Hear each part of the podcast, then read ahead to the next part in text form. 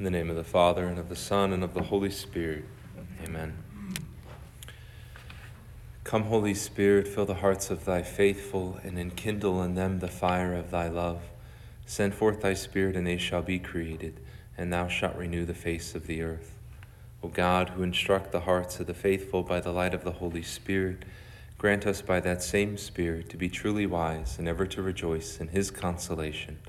We ask this through Christ our Lord. Amen.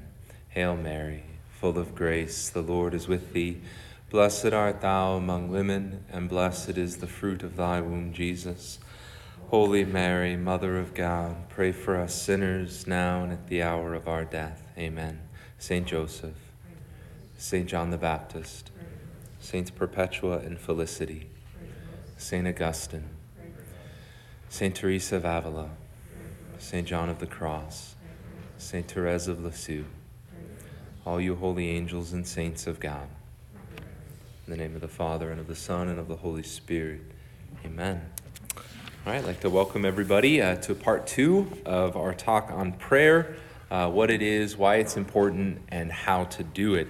Uh, just a quick review of last week's talk. I'm not going to go into nearly as much detail, but just if you didn't make it to that one, just a few thoughts. And then a reminder that both of these are being recorded, uh, so you can go back and listen to them. So, the type of prayer that we're talking about, if you remember, the Catechism distinguishes three broad categories or types of prayer vocal prayer, meditation, and contemplation. And we're primarily talking about prayer in the sense of meditation and contemplation, which can kind of be summed up in the idea of mental prayer.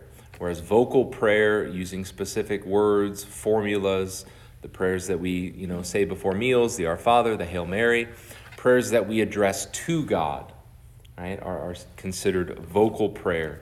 They're important, they're necessary, they're the foundation uh, of us learning to pray, learning to address God. They're part of our, our life of prayer until the day that we die. So we never get rid of vocal prayer. But also, vocal prayer is the lowest form of prayer. Right? We want to strive to grow beyond vocal prayer into what the church refers to as mental prayer, which is more of an intimate dialogue, a conversation, a communion with God. If you think about vocal prayer, it's us talking to God. That's not a conversation, that's a monologue right? Mental prayer involves us also listening to God and having a, back and forth, a dialogue, an intimate communion, an encounter, engaging our mind and our heart to know God and to love God, right? Analogously to how we enter into a friendship, how we enter into a relationship, how you enter into marriage, right? There's this deep, intimate sharing of oneself and then receiving the gift of the other. Uh, that's what God invites all of us to as His beloved children. So, we're talking a little bit more primarily about meditation, which is kind of the initial stage of mental prayer, but then meditation, uh, if practiced with fidelity, perseverance, generosity, uh, is meant to eventually lead to and, and really blossom and reach its fullness in contemplation kind of shared an analogy that may or may not be helpful. Meditation is a little bit more like a long term relationship, or sorry, I keep saying long term, long distance relationship, where you're kind of exchanging letters, phone calls, you're getting to know each other, right? You're sharing things about one another, but there's still a little bit of, of distance, whereas contemplation is really that face to face, heart to heart encounter where you're in the presence of the one that you love and you can enter more deeply into uh, that sharing uh, of love. So, we're all called to contemplation. We're all called to this intimate life of prayer with God. Um, but again, it, it takes years of, of generosity, of striving to follow the Lord, of growing in faith, hope, and charity. Uh, but by the grace of God, it truly is something that is attainable uh, for all those who desire uh, to really come to know and love God uh, above all things. Um, we're going to talk tonight about kind of a method of prayer, uh, called Lectio Divina, or another name for it in the, in the book that I'm going to kind of base it off of is Discovery Prayer. But a reminder from last time is, is we don't know how to pray, right? None of us know how to pray. Prayer is a gift, it's something we learn from God. And so, as St. Paul says, the Holy Spirit prays in us and teaches us how to pray. And so, uh, we can start off with that attitude of humility, but also that sense of relief. It's not something that we have to know how to do, right? It's something that God wants to teach us, right? And He knows how to teach each of us how to pray in the way that He wants us to pray. A reminder of some of the kind of the preliminaries, which will come up again tonight. It's really important that we make a, a solemn, sacred commitment that we are going to make prayer a priority. Right? You don't find time for prayer; you make time for prayer. Right? It need and giving God the first fruits right? Really uh, choosing to give our mind and our heart to God. Uh, because without prayer, as we said from uh, quote from St. Alphonsus Liguori, he who saves will, cer- or he who prays will most certainly be saved. He who does not pray will most certainly be damned. But in addition to that, our sanctification, our life of faith, hope, and charity uh, really depend upon prayer. So we have to make that commitment. We have to be determined. We have to be willing to enter into prayer uh, and to never give up, no matter the challenges, no matter the difficulties, no matter the dryness. We need to have that, that determined determination, St. Teresa of Avila says. Uh, sacred time, right? When are you going to pray? We need to know when we're going to pray. It needs to be relatively consistent. We need to get into the habit so that it becomes a part of our everyday life. We need to know when we're going to pray and how long we're going to pray. And outside of some unforeseen circumstance, outside of an emergency, outside of you know something with a child that you couldn't have foretold, right? That sacred time of prayer belongs to God, and we don't, of our own will, uh, put something else in that place, right? We give that time to God. I suggested starting off with maybe 10 to 15 minutes just to really be able to get into the routine and the habit. It's very common for, for well meaning Catholics to overcommit themselves and to think that they can pray more than they realistically can. And that when that becomes just untenable, they give up. So it's more prudent and more humble to start small so that you actually do it and you begin to develop that daily habit. Uh, a sacred space. Where are you going to pray? Again, ideally, we would try to pray in the presence of Jesus in the Eucharist and the church, but that might not always be feasible for you on a daily basis. So, having a, a, a space set aside, a room in your house or a corner of a room where you have a crucifix, a Bible, some sacred art, where just a place where you can go to pray where hopefully your family knows not to disturb you uh, during your time of prayer. Um, and then a, a, sacred attention where we strive to be present, um, to prepare, to, to not uh, be doing lots of other things right before we enter into prayer because that will be distracting, preferably to pray in the morning if possible. Okay, so tonight we're going to talk about a, a method of prayer and why that can be very helpful and then we'll talk about some of the challenges, some of the, the difficulties, what the Catechism calls the battle of prayer. So, why do we need a method? Well, as I kind of already have mentioned, we don't know how to pray. And that can be a, challenge, that can be frustrating when we have this sincere desire to pray and we go to pray and we might you know be able to maintain it for a little bit and we, we kind of tell every god tell god everything that's on our heart but then after a while, we kind of run out of things to say, and it's like, okay, what do I do next? Okay?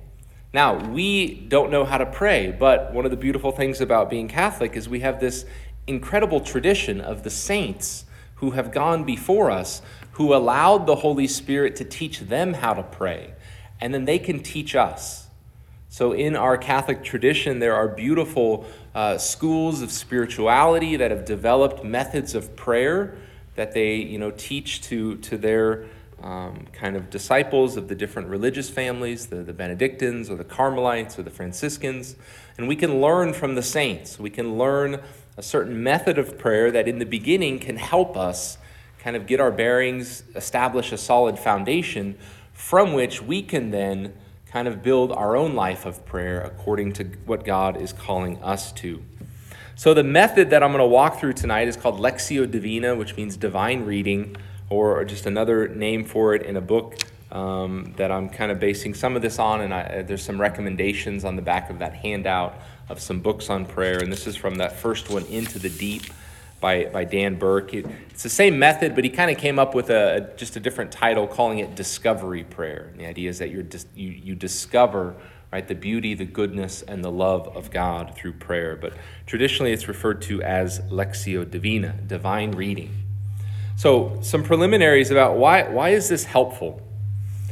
Well, again, one of the challenges we have in prayer is, you know, we, we're probably able to kind of tell God what's on our heart.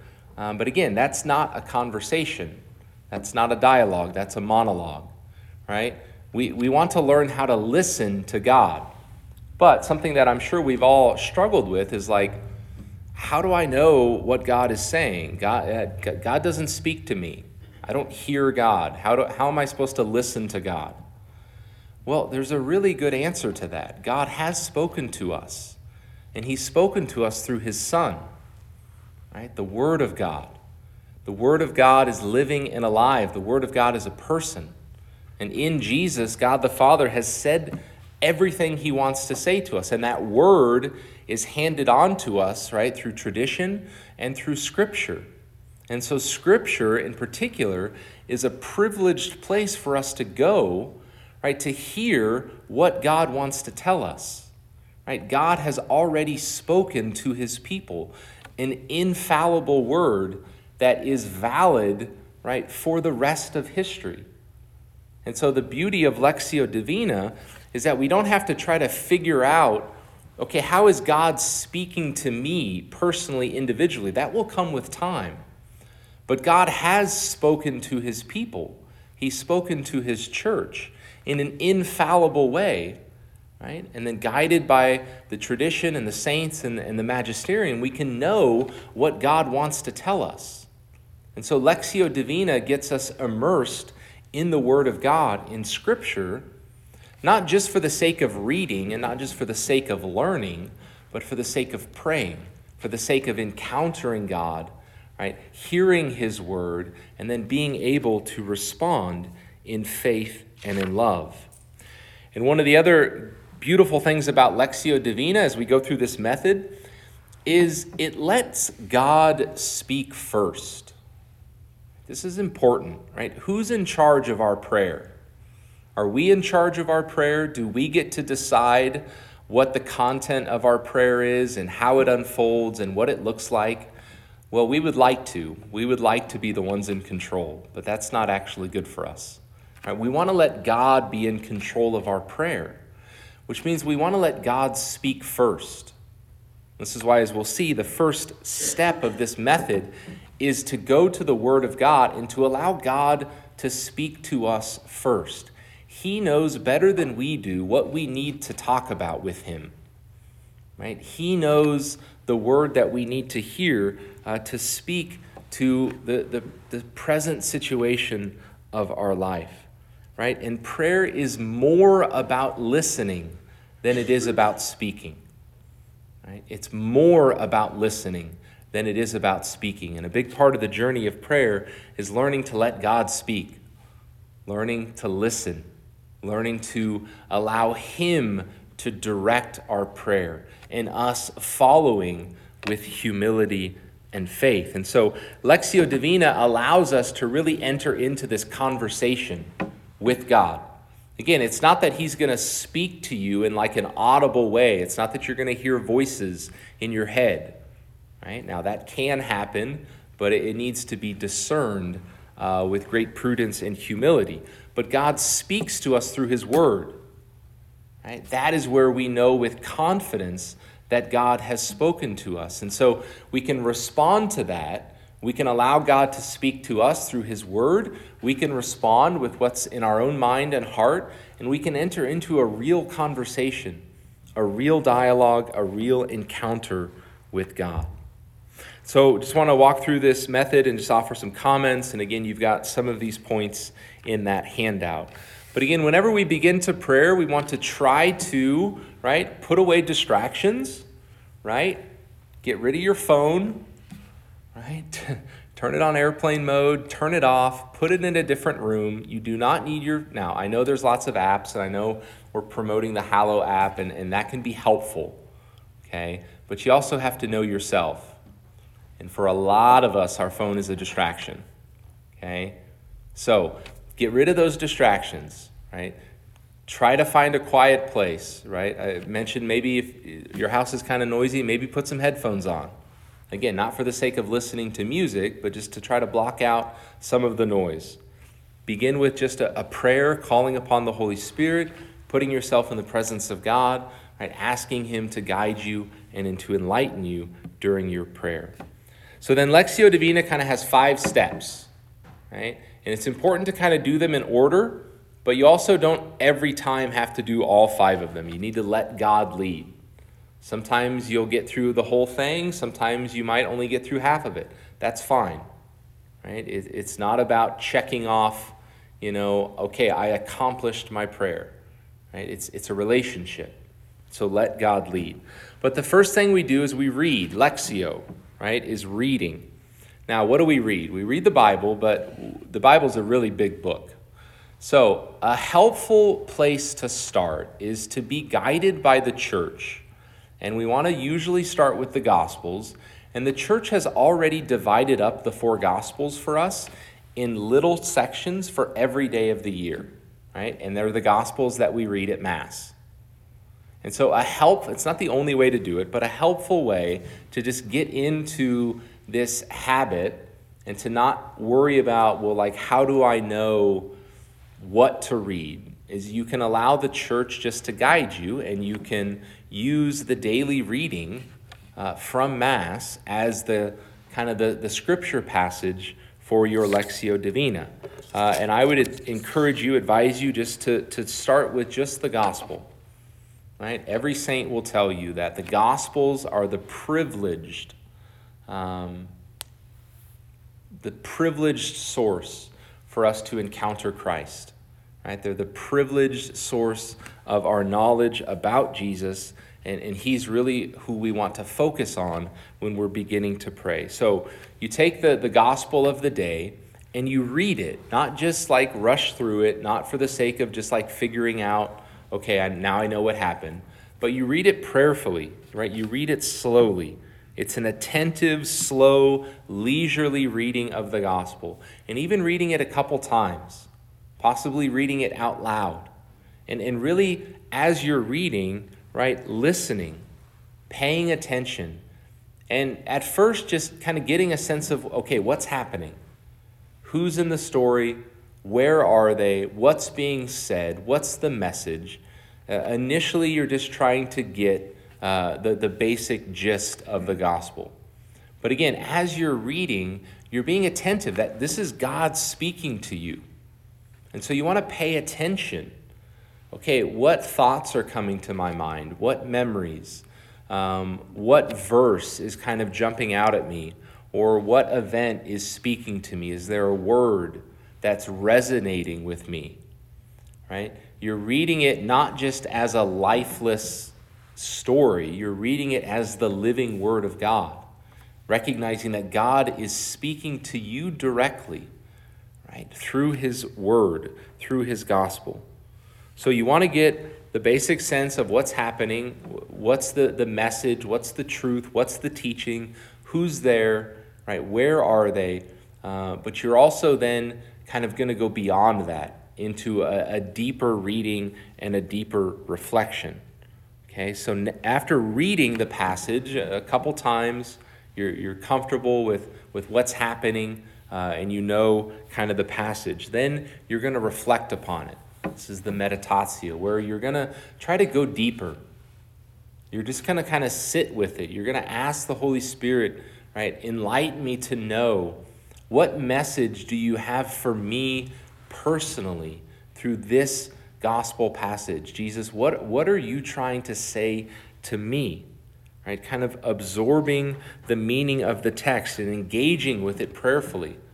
Right? How does this apply to your life? Again, what, what is this stirring in your heart? What desires is this bringing up? What, what fears is this bringing up? How is this challenging you to, to change? Um, how is this calling you to repent? Asking the Lord, reveal to me what is, what is the message that you have for me through this gospel passage. And this is really where, where God wants to speak a word to us, to encourage us, to challenge us, to enlighten us. Right? And, and there's different ways that you can go about this. There's uh, kind of an Ignatian method that's very imaginative, where you can try, for example, you can imagine yourself in the scene. Use your, your imagination and your senses and like, what would it be like to hear Jesus say this? You know, if I'm the, the mute man, what would it be like for Jesus to put his hands on my ears? You know, if, if I'm a, a lame man or, or one of the women that Jesus healed, like what would that be like? Try to imagine prayerfully the experience of that person being healed. Or you can imagine yourself as one of the disciples. What would it be like to, to be in the boat with Jesus with this storm that's just uh, threatening your life and, and Jesus is over there asleep? Like, what was that like for the disciples? And then they go wake him up and he calms the storm. So it's, it's trying to, to enter into the gospel as if you were truly present. And this is one way to kind of uh, have an encounter with Christ, who, again, his word is powerful, it's alive, and it's effective. There is grace uh, in the word of God. And when we reflectively, meditatively, um, kind of spend some time with it, we can go more deeply into it. Right? So it's not just about study, it's not just intellectual. It starts there, but it's meant to lead down into the heart and to be uh, an encounter with what God wants to say to you. Okay? So you can ask some questions about, like, what is this text saying to me? How does it apply to my life? Where is God leading me, or what is He revealing to me? What is He asking of me? And again, this takes practice. It's something that we learn uh, through doing it. And so I'm going to talk more about this, but there might be times where it's just a real struggle and you're just doesn't seem like you're getting a whole lot out of it. That's okay. There might be other times where it just comes like super easily and the time just flies by and you're kind of amazed at what God revealed to you. Fantastic. There are going to be other times where it's somewhere in between. Okay, so there's, it's not always going to be an identical experience, and that's okay. But it's something we have to begin to practice um, because that's how we learn. We learn by doing it, we learn by allowing the Holy Spirit to teach us, again, humbly, patiently, through perseverance. But beginning with the Word of God, allowing God to speak first, right? Going to His Word um, to encounter Him and, and to hear Him uh, speak into our life, right? A particular truth, a calling, a challenge uh, that can truly bring about um, a renewed sense of faith or hope or love uh, that can help us amend our life, that can help us turn away from sin, help us grow in virtue, right? The Word of God is powerful and effective. So after we've given God, right, the first kind of right to speak by reading his word and by reflecting upon it, the third step, right, is to then respond. Right? And this is the oratio, and this is like what we might initially think of as prayer. This is when we get to kind of talk to God. But it's based upon what he has revealed to us. Again, it's allowing Him to guide the conversation, it's allowing Him to speak first, and then we respond based upon what He has revealed to us. Right? And this could be a, a dialogue, a back and forth, you know, asking questions uh, about the passage. Like, you know, um, it could bring up uh, a desire to, to praise God, to thank God, uh, to repent, right? To say you're sorry. Um, you know, it could be any number of things. It, it's speaking to God in faith, right? From the heart, right? And this is where we can, we can bring in, you know, what's going on in our life, what's weighing upon us, what we're troubled by, uh, the petitions that we might have, the things that we want to pray for. But it's kind of in the context uh, of what God has revealed to us. Right?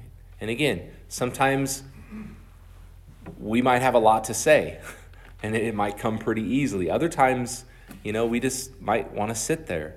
Maybe there isn't a lot that we need to say and respond. Again, don't expect a uniform, identical experience every time you go to prayer, right? There's a, there's a, there's a vitality about it, there's a uniqueness about it of every day is new, right? And we let God be the one to take the initiative, to direct our prayer, and we strive to follow Him humbly. Okay, so the responding, right? How, how is God inviting us to respond in faith? Right? What do we want to tell Him? What do we want to ask Him? Uh, again, first in the context of what we've read, the, the, the passage of the gospel, um, but again, we can broaden it uh, to, you know, if there's things going on in our life that we need to, to talk to God about, that also uh, is, of course, a good thing to do. Okay, after we, we've kind of had this conversation, this encounter, this dialogue where we've allowed God to speak to us and we respond in faith, um, the next step um, is, is, just to kind of rest. Again, we, we need to get comfortable with silence. Our prayer should not be us just talking the whole time, right? There, that's part of prayer is that uh, exchange uh, of mind and heart. But there's also an important part of prayer that, it, that is just resting with God, just being with Him, just gazing upon Him, um, contemplating His beauty, uh, His truth, His goodness, right? And, and just inviting the Holy Spirit to kind of bring us more deeply into the presence of God, to, to be docile, to be open to the gift that God wants to give us, right? This this contemplation that is this kind of like higher form of prayer is not something that we produce. It's not something that we bring about. It's not something that we manufacture. There's actually nothing we can do, right, to bring about contemplation. It's a gift. Now, we can dispose ourselves through, through prayer, through meditation, um, but it's ultimately a gift that God gives us in His time and in His way. But how we dispose ourselves to receive that gift is by faithfully, right, coming into his presence and, and being attentive and being open, being patient, and waiting upon the Lord. It's a very common theme uh, in the scriptures to wait upon the Lord. And so this is a time in our prayer where we just rest with God, right? And we just trust that, that He's working in us, even if we don't know what He's doing and we usually don't. And then finally, as we kind of bring our prayer uh, to a conclusion, we want to resolve to put what God has revealed to us into practice.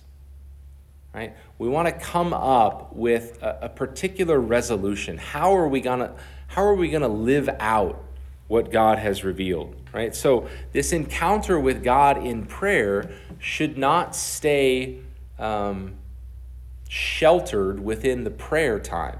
It should permeate the rest of the day. And so, if God has, has enlightened you or He's given you some insight uh, into you know, your relationship with Him or your relationship with your family or how He's calling you to respond, that's something that you then want to try to put into practice throughout the rest of the day.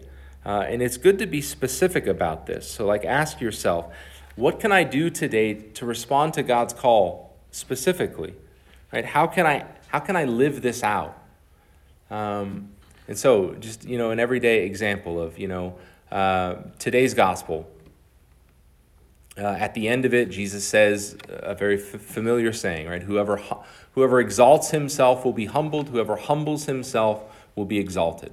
Okay, so let's say that's your meditation, you're, you're praying about that, and you're feeling God calling you to, to strive to embrace uh, more humility. Okay, fantastic. That's kind of a general sense of like, okay, this is what God's asking of me.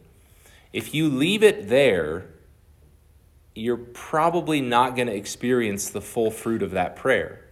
But if you make it more practical and more concrete, and you resolve, okay, there's this specific person in my life that I struggle uh, with, you know, judging, or I struggle with correcting, or I struggle with thinking that I'm right and they're wrong, whatever the situation might be.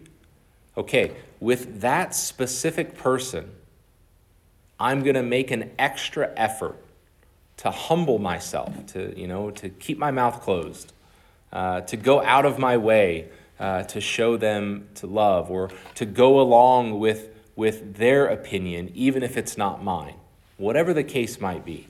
This resolving, this is one of the ways in which we, we really bear the fruit of prayer in our life by applying it to the actual circumstances of our life right? Thinking about, okay, who is it specifically, or in what way specifically is God calling me to be more humble, or to be more patient, or to be more forgiving, right? Or to imitate Jesus in his compassion for the poor, right? You want to, to come up with a, a more concrete, practical resolution right? to, to take that fruit of prayer and apply it to your life and to really live it out. And this is one of the ways in which prayer is one of the greatest means for us to grow in virtue. Right? Because through prayer, God will reveal to us where He's inviting us to grow, where He wants to give us the grace to grow. But then we have to, to put that into practice in our daily life. We have to strive to carry that out um, in our day. Okay, so this is the basic method of prayer. Again, 10 minutes might be a, a, little short to try to get through all of this, but again, you don't have to do all of it every day. You can let God kind of lead you through it. But, you know, 10 to 15 minutes of, of prayerfully reading the gospel of the day, right? Meditating upon it, responding to what God is kind of putting on your heart, spending some time just to rest with Him, and then resolve to, to put that into practice. That is a, a very uh, traditional, very time tested, very effective way uh, of beginning this practice of mental prayer and meditation. Okay, I want to talk about uh, the battle of prayer. Like, what are some of the challenges? What are some of the difficulties that we should anticipate? And, and how can we respond to them?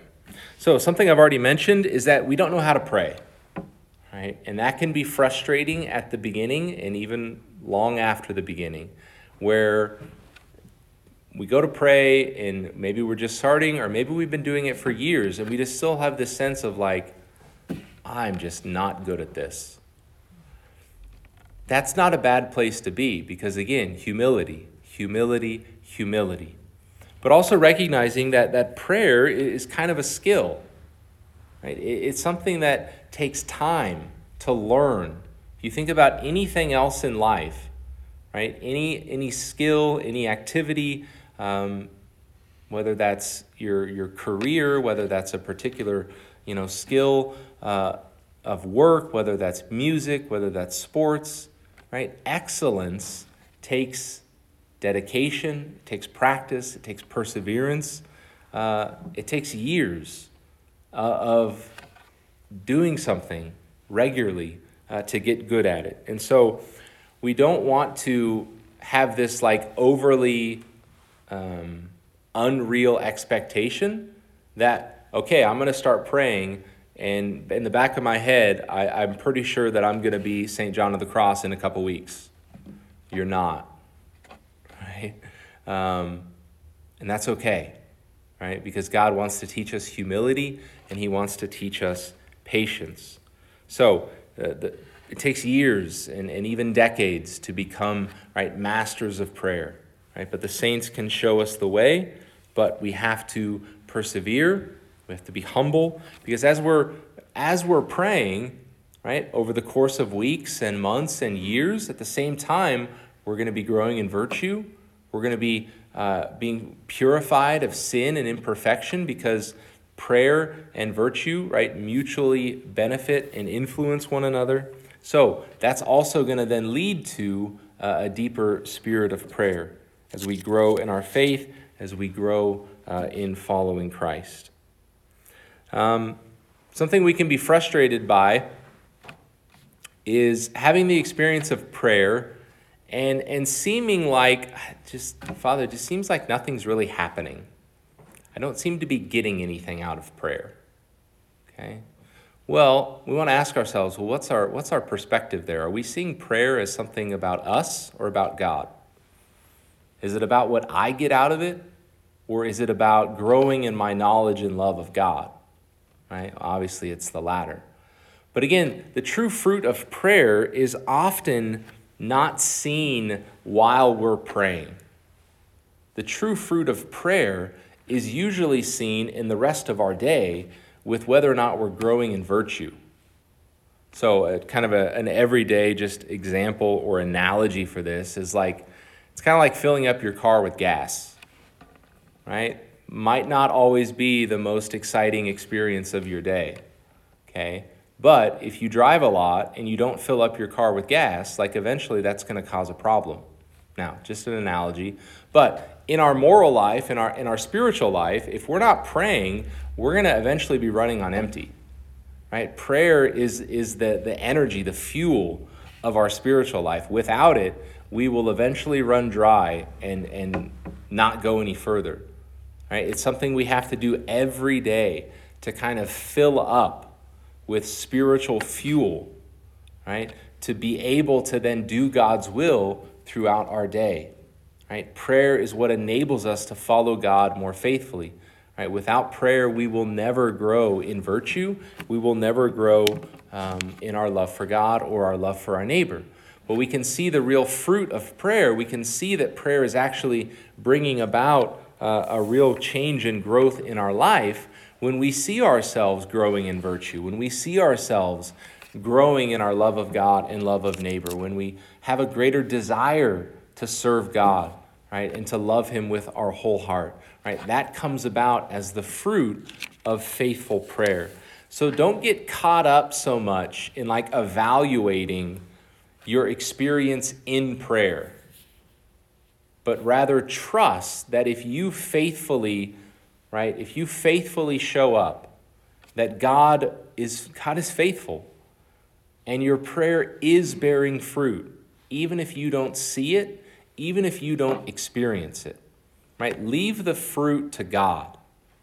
Right? Don't worry about that so much because it's not up to you. It's not in your control to determine and decide, right, how how your prayer goes, whether or not it's super enlivening and uh, consoling, whether or not it's very dry and dark. That's not up to you, right? You, you don't get to determine that. But the, the promise of God is that if we are faithful, right, giving Him that time, showing up, and, and striving to be faithful to prayer, then He will bring about uh, great fruit in our lives. So don't worry about like evaluating your prayer or, or you being the one to kind of make sure that your prayer is fruitful. That's up to God. We have to do our part, right? We have to strive to be attentive, to be, to be faithful, um, but He'll do the rest. All right, what about distractions? Everybody gets distracted in prayer, and this can be a big obstacle. It's like, Father, I'm so distracted. Well, welcome to the club, okay? Everybody's distracted. You're not unique in that. That's the human experience. Um, some things that can help is, to think about like the sacred time, the sacred space, the sacred attention. If you get into the habit of praying at the same time every day, if you get into the habit of praying in the same place every day, uh, that will help. It won't get rid of distractions, but it will help minimize them because you'll kind of get used to okay, this is my time for prayer, um, and I don't have my phone, I don't have the internet, I don't have, you know, whatever. Um, also, just, you know, it's usually recommended to pray in the morning if you're able to, because there's usually less distractions, like praying before you get on your phone, before you check your email, before you see the news. Kind of one of the first things that you do. If you get into that habit, that will at least help a little bit with distractions, but they're still going to be there, right? Everybody will get distracted. And the best thing to do with distractions is just to, to, I know it sounds simple, but just to try to ignore them and to not get worked up about it. That's actually giving in to the distraction, is when you, you start to get bothered by, like, why am I so distracted? And, you know, we, we try to, like, fight off the distraction, which actually turns our attention to the distraction. So you must want to learn how just to, like, just to try to ignore it just to not let it even draw your, your attention. Now, again, this is hard and it, it, takes practice, but we want to just try to ignore them and just turn back to prayer. It's like you find yourself, oh, I got distracted. Okay, back to prayer. Every time you turn back to God, that's, a, that's an efficacious, meritorious thing that is very pleasing to God. Okay, so here's a quote from the, uh, Into the Deep that I think is kind of helpful. Um, to set about hunting down distractions would be to fall into their trap, when all that is necessary is to turn back to our heart. For a distraction reveals to us what we are attached to. And this humble awareness before the Lord should awaken our preferential love for Him and lead us resolutely to offer Him our heart to be purified. Therein lies the battle, the choice of which master to serve. So, distractions are going to come, it's inevitable. And none of us can perfectly get rid of them in this life, not through our efforts. Okay? So, to just, when they come, just to try to not give them the time of day. Don't give in to them by like trying to work your way through them. You can just offer them to God. Jesus, I offer you this distraction. Use it as an opportunity just to turn back to God. Don't get worked up about it. Don't let it disturb your peace. Right? It's inevitable. Um, our intellect and our imagination and our memory are not perfectly within our control. It's not humanly possible to be 100% undistracted.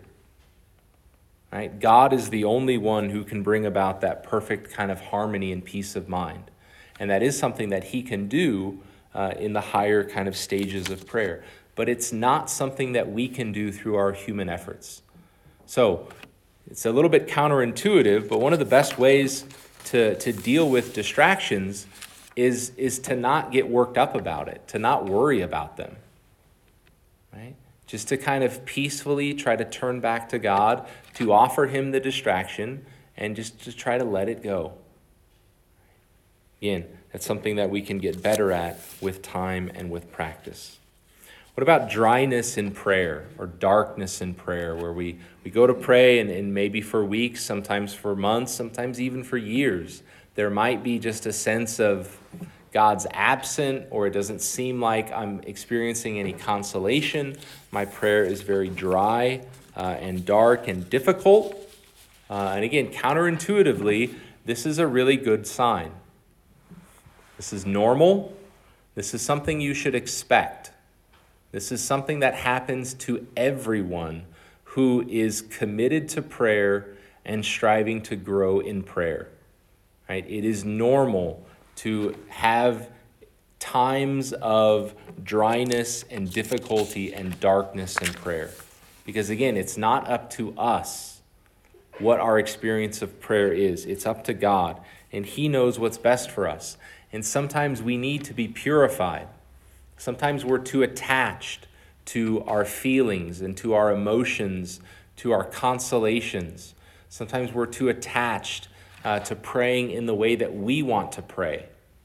And God has to purify us of those attachments to ourself and to our own will, and to see if we're willing to love Him, right, selflessly, disinterestedly, right? To love him for his own sake and to persevere in prayer even when it's difficult and dry and when part of us might not want to do it.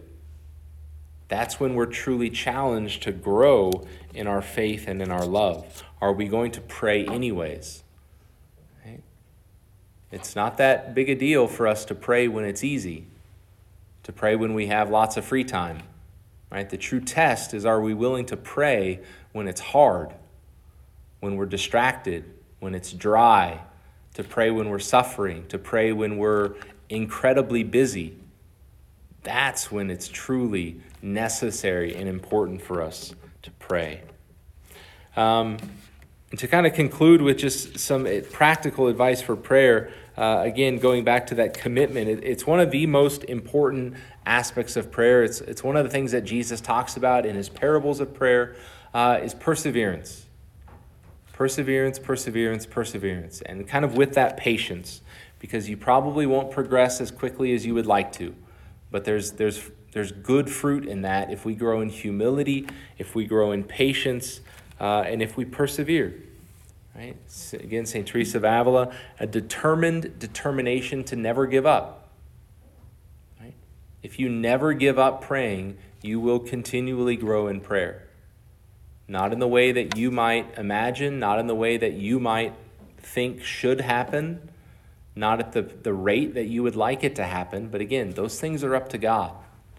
Right? What we get to decide is whether or not we're going to, to show up, to be faithful, um, to follow through on that commitment, uh, to persevere in prayer. Uh, no matter the dryness, no matter the difficulties, no matter what obstacles might come up, no matter what distractions might come up, is to persevere in prayer.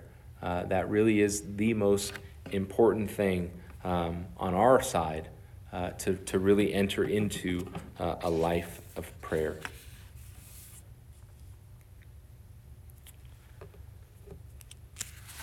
Okay, we have maybe about 10 minutes left. I, I do want to maybe give some time uh, just to see if there are any questions um, about Lectio Divina or any practical things that I've talked about. Um, and then I might have a few more things to say, but I want to give you guys an opportunity if there are any questions.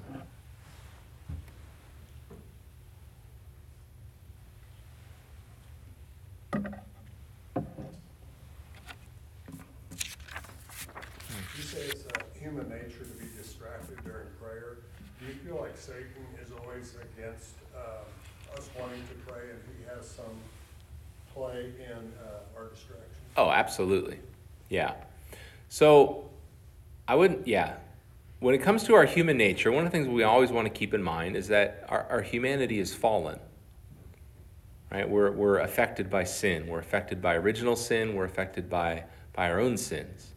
Right? And so that creates a lack of harmony in our soul where we're, we're not in complete control of ourselves. And, and part of the process of sanctification is is reacquiring that kind of that interior harmony, that interior peace, where we're not kind of conflicted and constantly kind of torn. Um, but again, that's part of the long process of, of growth and sanctification. But absolutely, the devil plays a role in trying to come up with all kinds of reasons why we shouldn't pray it's one of the things that he most wants to stop us from doing.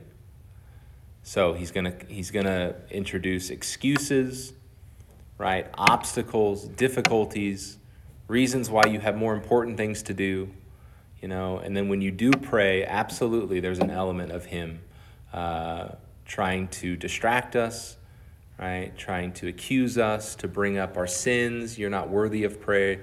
Who do you think you are to pray? Um, there are all kinds of tactics uh, that he can use.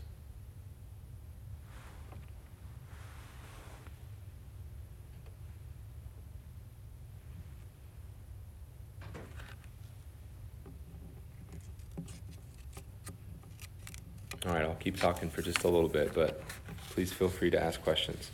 Um, I wanted to highlight uh, the role of our mother um, because the, the, Catechism does in the section on prayer uh, and just the important place that she plays uh, in our life of prayer. So the Catechism says that Mary is the perfect prayer, right? Prayer, the perfect prayer, a figure of the church.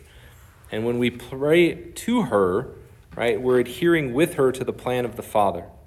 Like the beloved disciple, we, we welcome Jesus' mother into our homes, for she has become the mother of all the living. So we can look to Mary as a model of prayer, right? Again, not just in the good times, not just in the easy times, but uh, especially perhaps at the foot of the cross, right? Mary is, is praying in a perfect way um, throughout her entire life, but uh, the, the culmination of that is, is at the cross, and then she's there at Pentecost interceding for the church.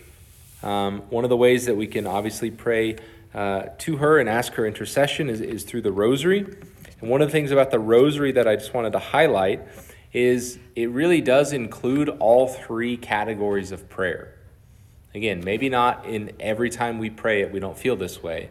But again, that's why it takes humility and perseverance. So there's obviously vocal prayer uh, with the rosary, there's meditation upon the mysteries of, of the rosary. But again, that can lead into a, a type of contemplation um, where John Paul II would talk about contemplating the face of Christ with Mary. And again, that doesn't have to include words, doesn't have to include ideas or you know pious thoughts. Sometimes it's just a simple you know, like gazing upon uh, the the Eucharist, gazing upon the crucifix. Um, that's that's a beautiful type of contemplative prayer, where with Mary, uh, through her intercession, uh, we're just gazing upon her Son. We're meditating upon His mysteries. Um, I th- think you probably have all heard just how many saints um, have encouraged us to pray the rosary. Right, the, the Catechism also talks about uh, one of the challenges of prayer when it seems like our prayer is not answered, when it seems like our prayer is not fruitful, when it seems like God is not present, when it seems like He's ignoring us, all of these kind of things that become obstacles for us, that become uh, excuses or reasons to stop praying, that become temptations from the evil one. And so the Catechism highlights this idea of just filial trust, right? And that our trust in God proves itself in tribulation, in trial. Right? God tests us, He tests our faith because initially our motives might not be entirely selfless. Right? Our motives might include, because we're all human, right? Some, some self interest where sometimes we're praying kind of more for ourselves than necessarily uh, to love God. And so we have to be purified of that. Uh, and, and that comes about through these trials and these tribulations.